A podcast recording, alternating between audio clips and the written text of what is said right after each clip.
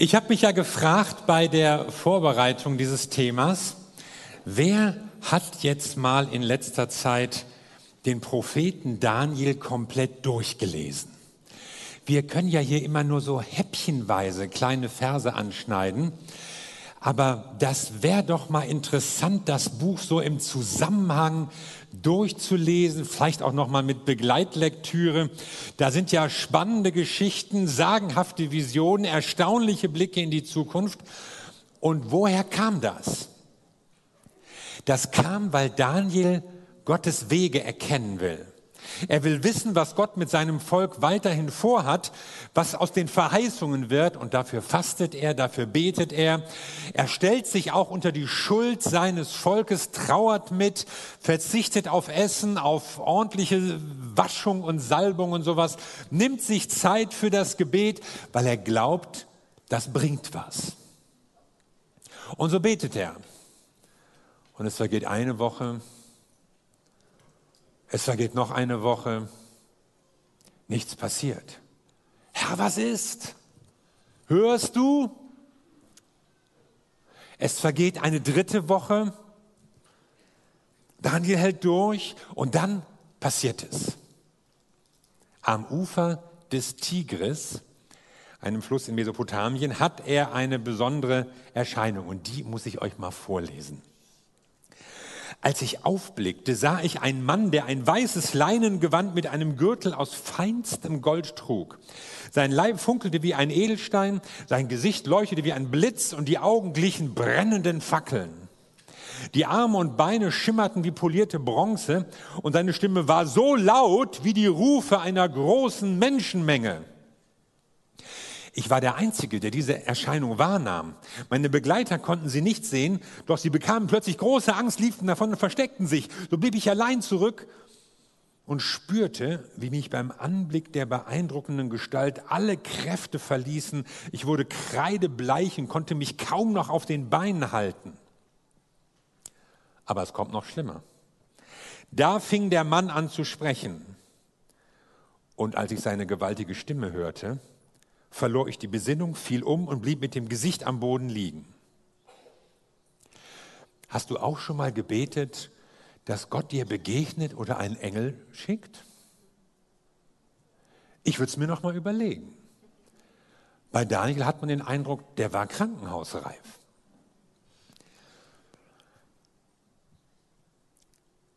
Doch eine Hand berührte mich und rüttelte mich wach. Ich konnte auf die Knie gehen und mich mit den Händen abstützen. Also dieser hochehrwürdige Prophet, der, der war hier nur noch auf den Händen und Knien und das war immerhin schon besser als bewusstlos da zu liegen und konnte sich gerade noch so einigermaßen wieder aufrichten. So hat ihn diese Begegnung mit dem Engel Gottes, der es war, mitgenommen. Also höchst beeindruckend. Es raubte ihm den Atem, es warf ihn zu Boden, er fällt in Ohnmacht. Der Engel reanimiert Daniel wieder. Und jetzt, was kommt jetzt? Wir verstehen ja unter Gottes Begegnung irgendwie so ein wohliges Gefühl. Oh, der Herr war mir nah, ich habe es gespürt. Die Bibel zeigt eine Reihe von Gottesbegegnungen, die zunächst einmal Erschrockenheit auslösen, Angst, Entsetzen geradezu. So ging es Mose, so ging es Elia, so ging es Jesaja. Was war der Grund? Diese Leute sehen die Größe Gottes und erstaunen und erschaudern, aber sie sehen auch die Heiligkeit Gottes. Und sie werden sich ihrer eigenen Sündhaftigkeit und Unwürdigkeit bewusst, wenn sie es mit Gott zu tun haben. Und deshalb Schrecken und, und Angst im ersten Moment. Und doch hat der Engel zunächst eine gute Nachricht für Daniel. Er sprach zu mir, Gott liebt dich. Das Erste, was der Engel sagt, ist, Gott liebt dich. Du bist mir wichtig. Ich bin an dir interessiert. Ich schätze dich. Es kommen nicht irgendwelche Anweisungen. Die Beziehung, die ist das Erste. Kannst du glauben, dass Gott dir zuerst seine Liebe schenken will. Dass Gott zuerst an der Beziehung mit dir interessiert ist. Oder sind wir hier so am, an der Wurzel eines der weit verbreitetsten Missverständnisse über Gott? Als käme er erstmal und sagt uns erstmal, was er von uns erwartet, was wir zu tun und was wir zu lassen haben und dann sehen wir mal weiter. Aber Gott sagt zuerst, du bist geliebt. Erst die Beziehung, dann der Auftrag. Steh auf und achte auf meine Worte, denn Gott hat mich zu dir geschickt. Zitternd stand ich auf und er sprach zu mir, fürchte dich nicht. Also Gott versichert Daniel seiner Liebe. Er sagt ihm, du brauchst keine Angst zu haben. Es ist gut, einen Respekt vor Gott zu haben. Das meint ja auch das Wort Gottesfurcht. Aber du brauchst keine Angst zu haben, weil Gott ist auf deiner Seite. Gott liebt dich. Er nimmt ihm die Angst. Du hast dein Herz darauf gerichtet, dich vor deinem Gott zu demütigen, wird der Engel gleich noch sagen. Demut, das ist ja Abhängigkeit von Gott. Das ist auch das Wissen, ich kann alleine vor Gott nicht bestehen. Ich brauche seine Vergebung. Und gedemütigt zu werden ist etwas Schlimmes, etwas Schlechtes. Das bedeutet, irgendjemand macht dich nieder, macht dich fertig. So wird das Wort auch verwendet in der Bibel, meinetwegen bei Kriegsgefangenen oder bei Frauen, die misshandelt werden. Aber sich selbst zu demütigen ist was anderes.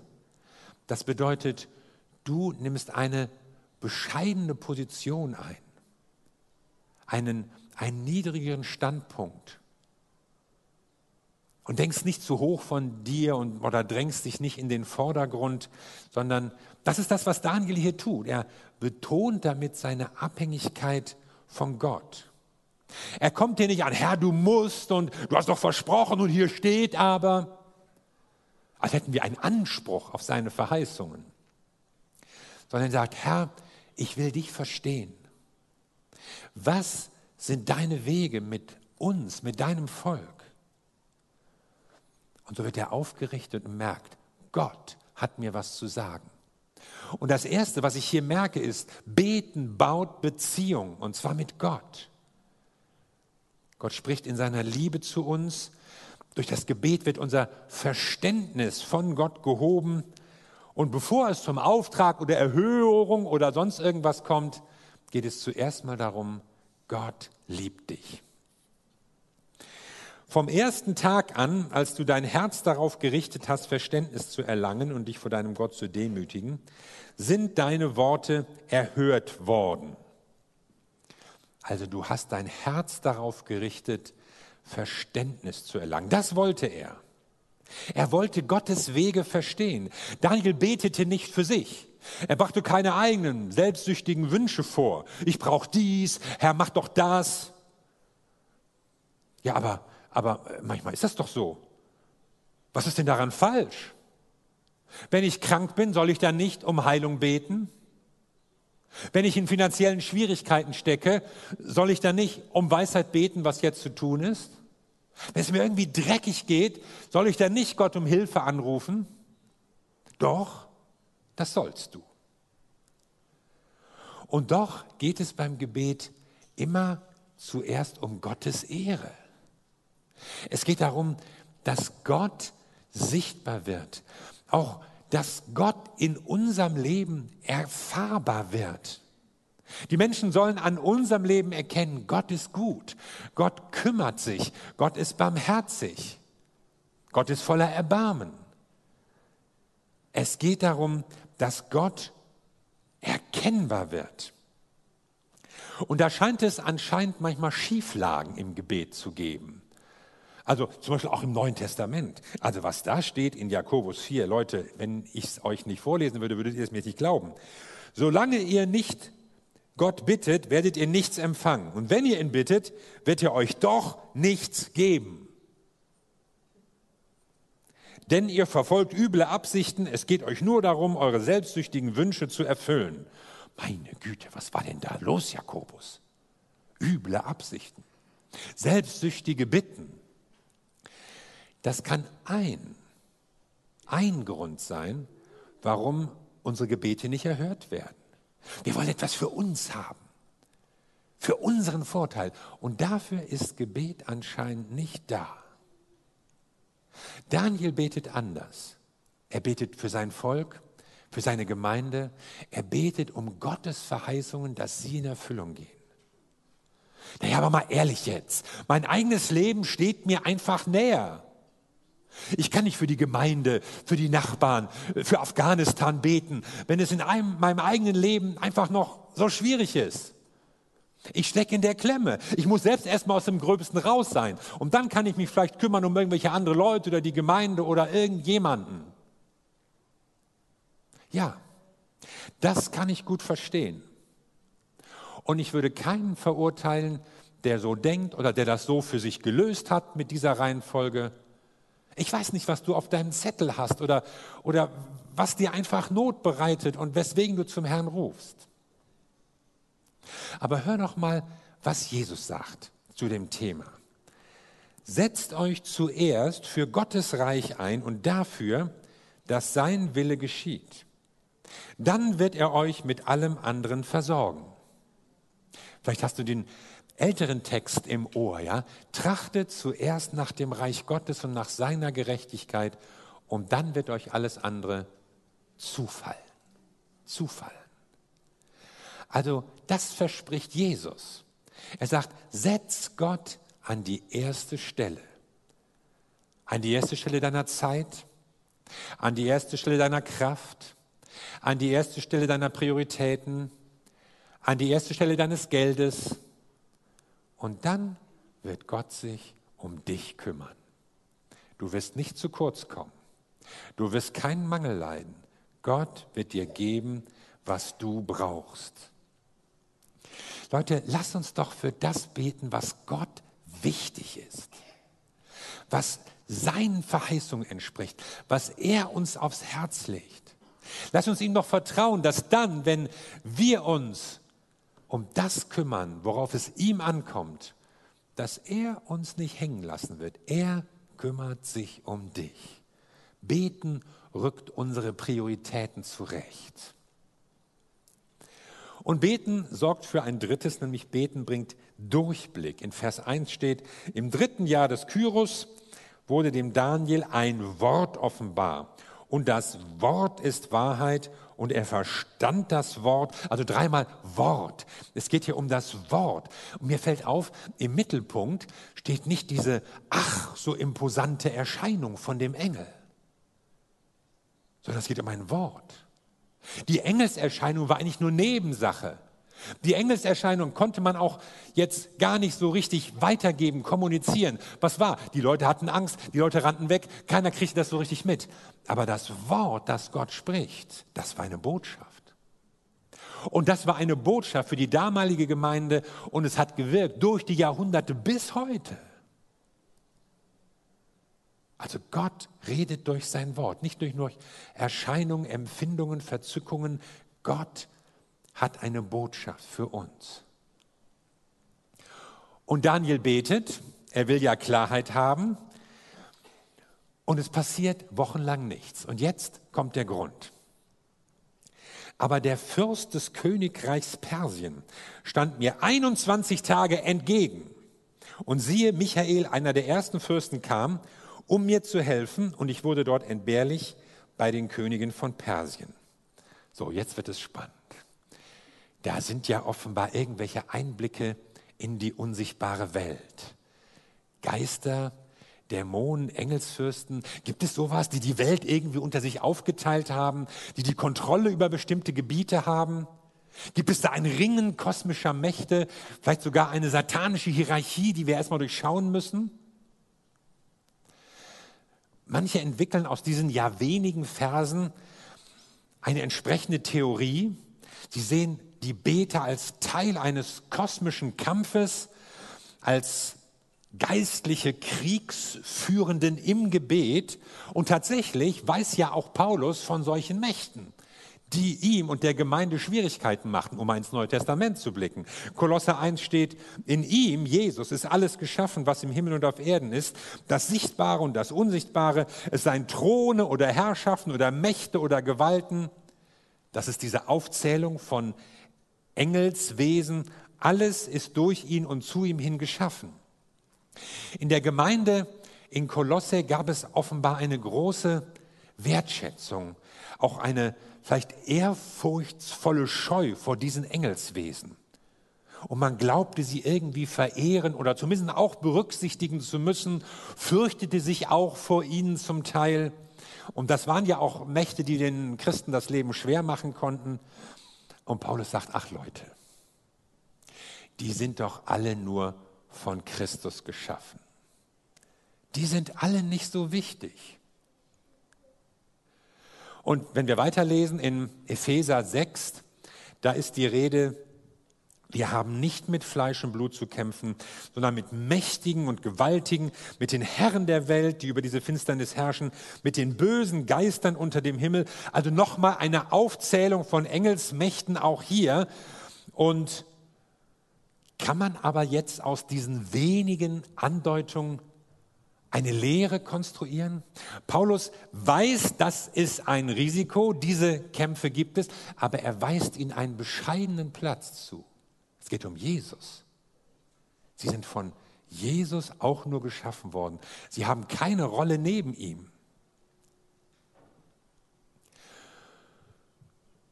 Manchmal begegnen mir Christen, die aus diesen Texten eine, eine gewisse Systematik entwickeln. Das ist doch vielleicht der Grund, warum das mit dem Evangelisieren so zäh läuft hier bei uns in Hamburg. Vielleicht müssen wir mal rausfinden, wer hier der Oberdämon ist und dann müssen wir ihn erstmal verjagen.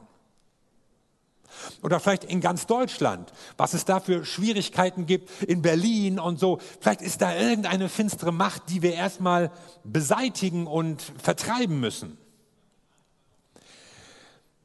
In Berlin befindet sich ja der berühmte Pergamon-Altar. Ein Gebilde, das so im zweiten Jahrhundert vor Christus gebaut wurde im Seleukidenreich. Ihr erinnert euch ja an Antiochus IV., hatten wir ja auch schon, das ist so ungefähr die Zeit.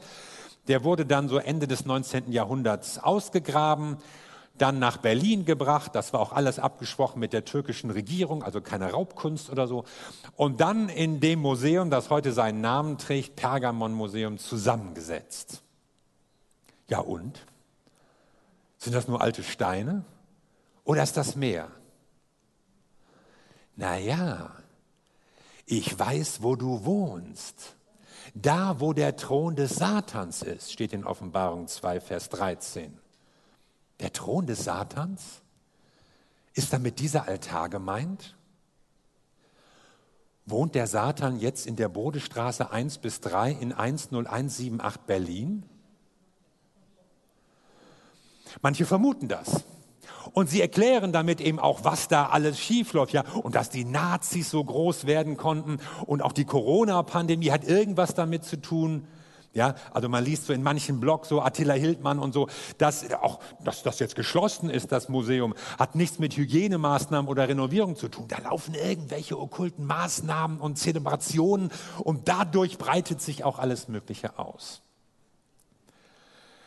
Und so zieht man dann die Schlussfolgerung daraus, weil diese Dinge da laufen, deshalb läuft das Evangelium nicht so richtig bei uns. Und wir müssen beten. Wir müssen in diesen kosmischen Kampf einsteigen. Und wenn wir beten, dann stärkt das die guten Engel. Und dann können die besser kämpfen. Und wenn wir weniger beten oder zu wenig beten oder träge oder tranig sind, dann, dann hat die, über, die Gegenseite wieder irgendwie die Überhand.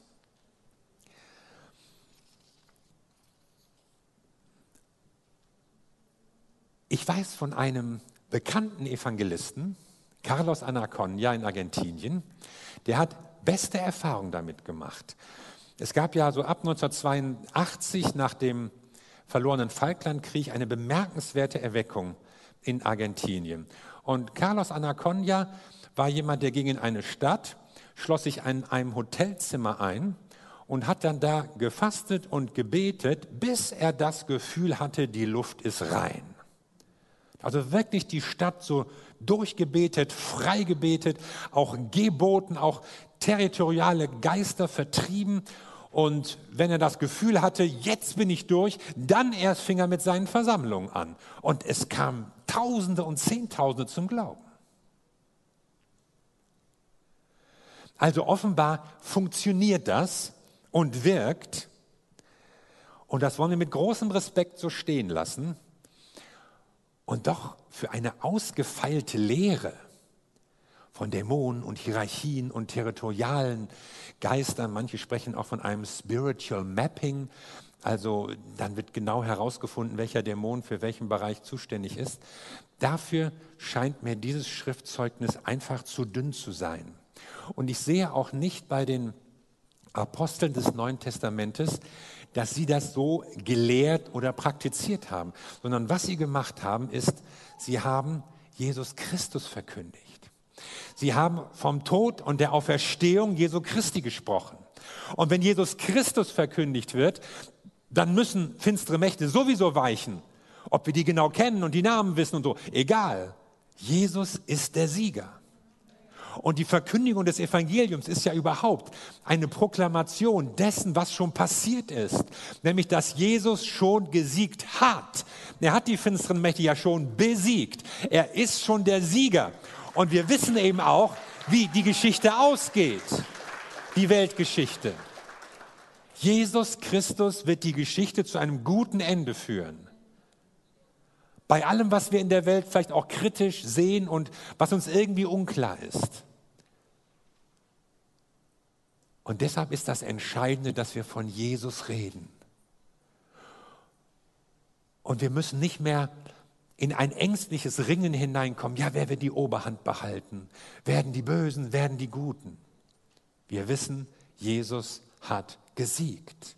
Und wenn wir das Evangelium verkündigen, dann sagen wir den Leuten, stellt euch auf die Seite des Siegers.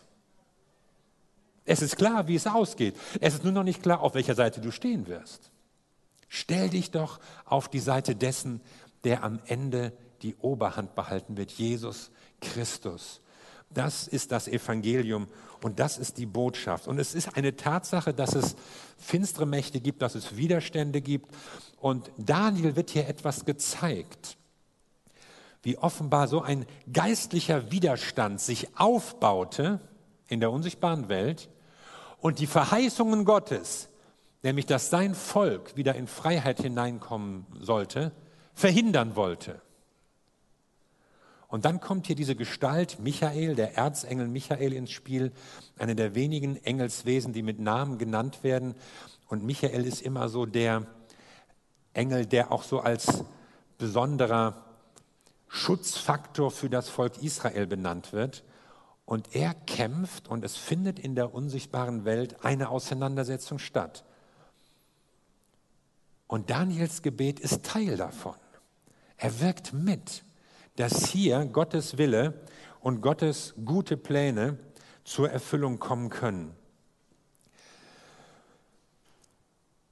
Aber er macht das, auch die Verfasser des Neuen Testamentes, ist nicht zu einer Lehre, sondern wir werden immer wieder ermutigt, unseren Fokus auf Jesus Christus zu setzen und auszurichten. Hört noch mal, was in Jakobus 4 steht. Unterstellt euch Gott, und widersetzt euch dem Teufel, dann muss er von euch fliehen. Sucht die Nähe Gottes, denn er wird euch nah sein. Also der Teufel ist gerade so wie, ein, wie eine Salami eingequetscht in einem Sandwich. Ja, sucht Gott, sucht seine Nähe, richtet euch auf Gott aus und dann wird der Teufel keine Möglichkeit haben, euer Leben durcheinander zu bringen. Ja, es gibt Mächte, die versuchen uns zu stören, uns zu zerstören, und Paulus sagt sogar, ha, die Gedanken des Teufels sind uns nicht unbekannt. Wir wissen, wie er arbeitet. Wir wissen, wie er vorgeht. In 2. Korinther steht, wem ihr vergebt, dem vergebe ich auch. Wenn ich etwas zu vergeben hatte, dann habe ich es um euretwillen vor Christus längst getan. Denn wir kennen die Absichten des Satans nur zu genau und wissen, wie er uns zu Fall bringen möchte, aber das soll ihm nicht gelingen. Und der Zusammenhang ist Vergebung. Wenn du Menschen vergibst, die dir irgendwas Gemeines getan haben, dann bist du frei. Dann hat das Böse keine Möglichkeit. Aber wenn du die Unvergebenheit festhältst und sich in deinem Herzen Gram und Grimm und Groll ausbreiten, dann ist das wie so ein Haken, mit dem das Böse sich bei dir festkrallen möchte. Lass das nicht zu. Gott hat schon gewonnen und die anderen Mächte müssen fliehen. Und trotzdem sind wir als Beter immer noch in so einen Kampf hineingestellt. Deshalb ist es ja auch so wichtig, dass wir uns in unserem Gebet mit Gott verbinden. Eigentlich ist Gebet ja eine einfache Sache, aber es ist nicht immer leicht. Es gibt so viel Ablenkung. Oh, was fällt dir alles ein, wenn du beten musst? Die ganze Woche hast du nicht dran gedacht. Kaum bist du im Gebet. Oh, mir geht es immer so, ja. Dann fällt mir dies, ach, das muss ich noch, oh, jenes auch noch. Es gibt auch Zweifel. Ja, was bringt das? Es gibt Entmutigung. Ja, der ist doch auch gestorben. Da hat es doch auch nicht geklappt. Es gibt irgendwelche Widerstände. Und doch ermutigt uns die Bibel immer wieder, Leute, bleibt dran. Es lohnt sich. Beten bringt dir Durchblick. Weil du Gott näher kommst, bekommst du ein Verständnis, wie Gott handeln wird und was er vorhat. Und so kann das, was du im Gebet erlebst, auch zum Trost oder zur Ermutigung für andere werden. Und schließlich, vom ersten Tag an, heißt es hier, als, dein Herz, als du dein Herz darauf gerichtet hast, Verständnis zu erlangen und dich vor deinem Gott zu demütigen, sind deine Worte erhört worden. Und um deiner Worte willen bin ich gekommen. Durch Beten handelt Gott. Gott hört, selbst wenn er nicht sofort reagiert, scheinbar, nicht sofort das tut, was wir möchten. Aber ohne Daniels Gebet wäre der Engel nicht gekommen. Ohne Gebet, Gebet sähe auch unser Leben anders aus. Gott erhört Gebet. Ach, ist das nicht nur Zufall, ihr mit euren Gebetserhörungen? kommt ein Saurier aus dem Gebüsch oder irgendein ein Schurke taucht auf und irgendwelche unerwarteten Spannungen in die Spannung hineingenommen werden. Aber der Regisseur hat natürlich alles geplant. Das ist ja keine wirkliche Überraschung, die in dem Moment passiert, wenn du den Film guckst. Ist ja alles geplant, vorbereitet, durchdacht, aufgebaut. Und vielleicht gibt es in deinem Leben Überraschungen. Vielleicht gibt es in deinem Leben auch Zufälle. Aber es gibt vor allen Dingen auch einen Regisseur. Und der möchte, dass dein Leben ein gutes Ende nimmt. Und er möchte dich leiten und führen und er bringt dich zum Ziel. Auch wenn du manche Überraschung an der einen oder anderen Stelle hast. Und ich verstehe auch nicht immer, warum Gott auf Gebet mal so oder mal so nicht antwortet. Ich vergleiche das gerne mit einer Ampel. Ja, ich mag nicht alle Farben einer Ampel. Ich mag eigentlich nur grün. Und grün bedeutet ja auch im Gebet, Gott sagt sofort, ja, lieber Matthias, wird erhört, läuft, kein Problem. Und dann gibt es gelb, das heißt so viel wie warte, später, na gut. Und dann gibt es rot. Und rot heißt, Gott hat etwas Besseres vor. Und das kann ich mir manchmal nicht vorstellen. Gott, ich brauche das doch so nötig. Herr, Herr, jetzt ist er gestorben. Sag mir doch nicht, dass das besser sei. Und das ist tatsächlich keine, keine Erfahrungsaussage. Es wurde hinterher immer alles toll. Es ist eine Glaubensaussage. Es ist eine Aussage des Vertrauens. Warum? Weil ich Gott kenne. Weil Gebet zuerst Beziehung stiftet weil es zuerst eine Begegnung mit der Liebe Gottes ist. Und deshalb kann ich sagen, ja, auch wenn du mein Gebet nicht so erhörst, wenn du mir einen Wunsch verweigerst, ich kann sagen, Gott, das wird schon seine Richtigkeit haben. Gott hat mein Leben in der Hand und er führt es zu einem guten Ziel.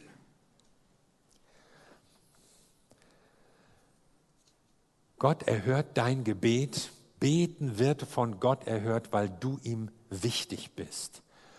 Und deshalb ist es so wichtig, dass wir im Gebet Gott näher kommen. Und indem wir ihm näher kommen, bewegt sich etwas durch unser Gebet. Die Welt wird bewegt, weil Gott sich bewegt. Auf eine geheimnisvolle Art hat Gott entschieden, dass er sich und die Umsetzung seiner Pläne mit uns, seinen Kindern, verbindet.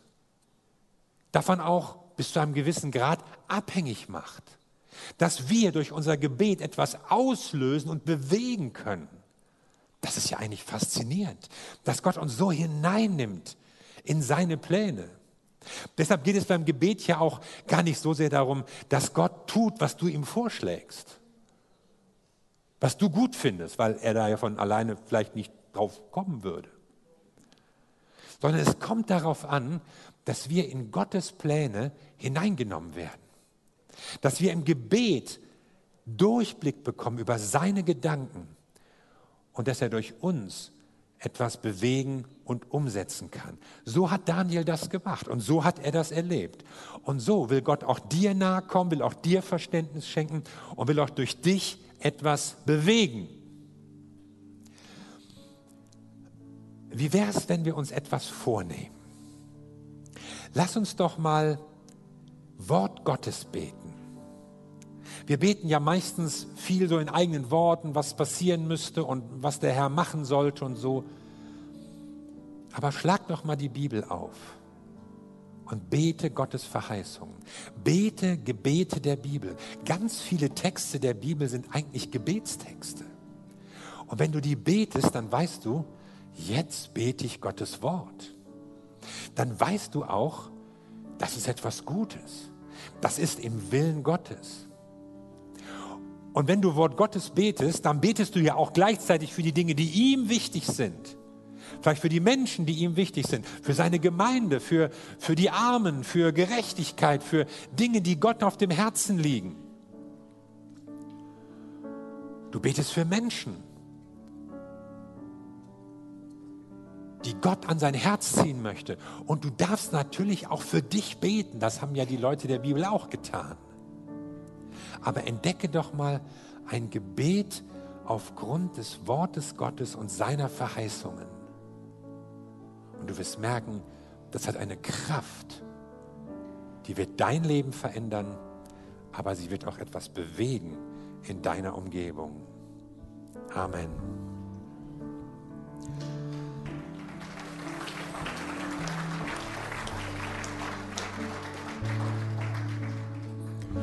Wir danken dir, Jesus Christus, dass wir beten dürfen, dass wir zum Vater im Himmel beten dürfen, dass da ein Gott ist, der hört, ein Gott, den wir kennen dürfen, ein Gott, der uns liebt. Wir danken dir, Herr, dass du uns hineinnimmst in deine Pläne, auch in deine guten Gedanken, was du in unserem Leben, in unserer Stadt tun möchtest. Und dass du uns im Gebet leitest durch deinen Heiligen Geist. Herr, ich möchte Ermutigung hineinsprechen.